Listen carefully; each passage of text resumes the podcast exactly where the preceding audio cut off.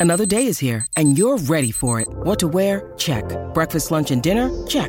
Planning for what's next and how to save for it? That's where Bank of America can help. For your financial to-dos, Bank of America has experts ready to help get you closer to your goals. Get started at one of our local financial centers or 24-7 in our mobile banking app. Find a location near you at bankofamerica.com slash talk to us. What would you like the power to do? Mobile banking requires downloading the app and is only available for select devices. Message and data rates may apply. Bank of America and a member FDIC. You're listening to Trots Life with Toby McKinnon. Welcome back to Trots Life.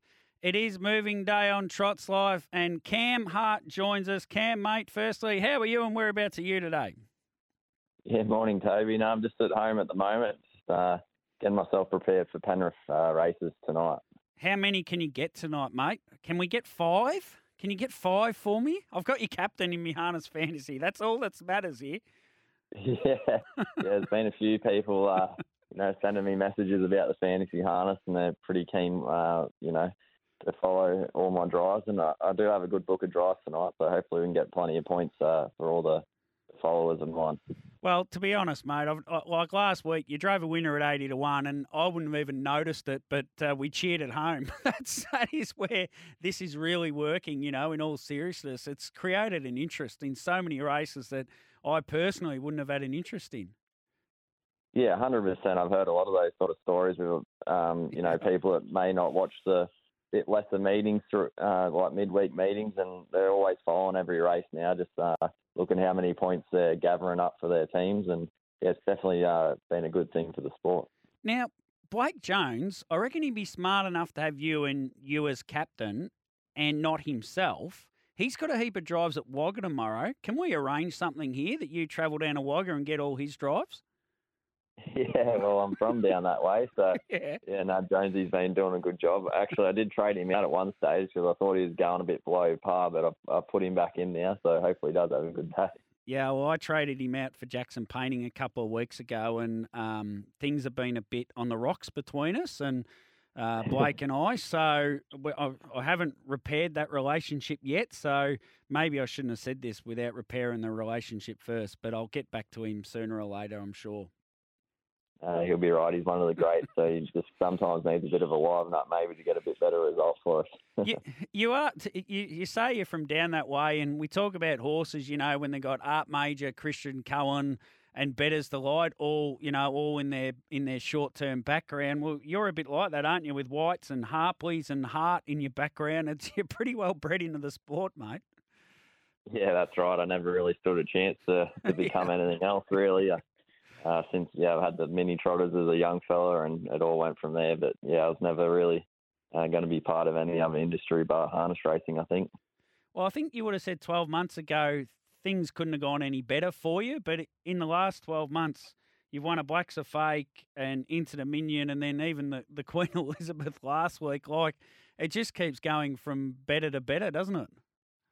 Yeah, it's been unbelievable since I've been in Sydney. It's uh, you know, every year I think, oh, I don't think I can go much better than yeah. that. And yeah, it's been pretty crazy. And, um, you know, to be able to be involved in most of the big races over the last couple of years and around Australasia, it's been uh, so exciting. I'm just, yeah, really privileged to, to have those sort of opportunities.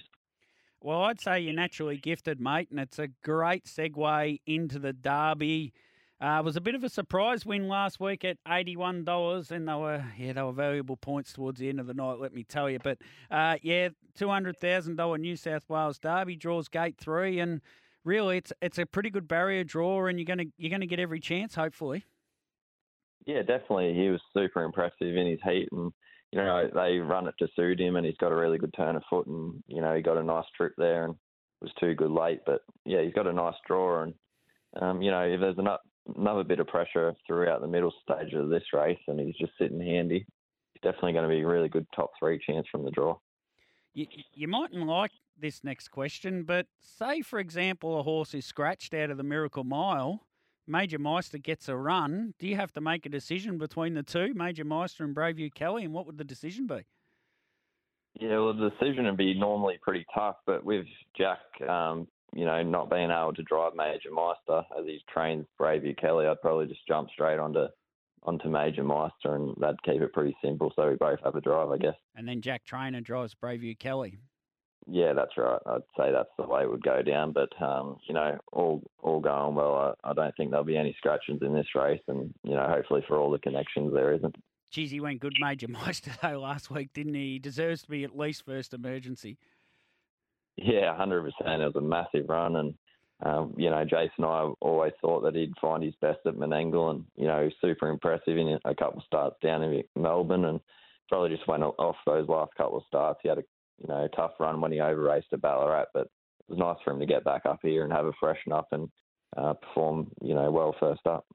It's like the con- you so often see a first emergency for the feature race win the consolation, so that that hopefully happens for Major Meister win the Ainsworth Australian Light Horse Free for All, which is a, which is a hundred thousand dollar race, which is still you know a bloody great race to win. Yeah, that's for sure. The hundred thousand is not too shabby at all, and yeah, he looks a, a massive hope in that race. So hopefully, we can get a little bit of money for the connection still. Braveview Kelly, like on paper, if say Captain Ravishing went as good as she did last week, sat three wide and ran the time she did and won, we'd be talking about it as one of the greatest runs ever. It was an it was an astounding effort, really, from her, and I, she's almost disregarded in the market in a sense. Off off arguably, she was the best run of the week last weekend, equal with equal with Honolulu Bay.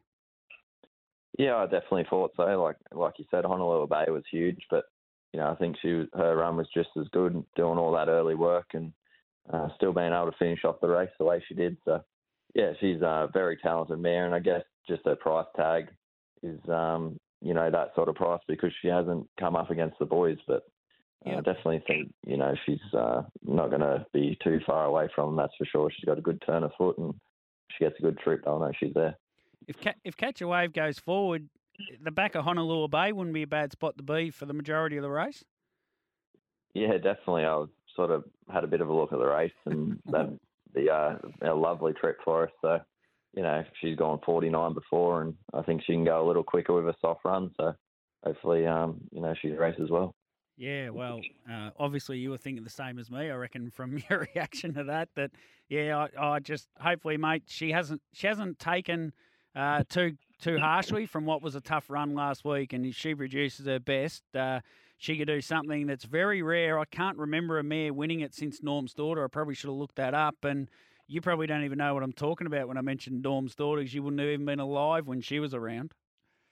Yeah, I'm not real familiar with Norm's daughter, but I know I remember Baby Bling winning it. So that oh, was yeah. probably about the, maybe the last one, but that was that would have been a good ten years ago, I'd say. Yeah, yeah. Oh, you're you're going better than me, uh, Cam. Thanks so much for coming on, mate. Uh, best of luck at Wagga tomorrow with all those drives. Penrith tonight and uh, also Saturday night at Menangle, mate. Get those points for me. You, you're Captain Cam, I call you now. Beautiful. Thank you. I'll do my best. There is Cam Hart with a lot of drives and uh, doing a wonderful job in uh, the Harness Fantasy Challenge, which we talk a lot about on this show. It's been a great innovation by Harness Racing New South Wales. Let's get to a break. That was, that chat was brought to you by Garrard's Horse and Hound for all your in, in equine essentials. Garrard's Horse and Hound stock the largest range at the best prices. Visit horseandhound.com.au.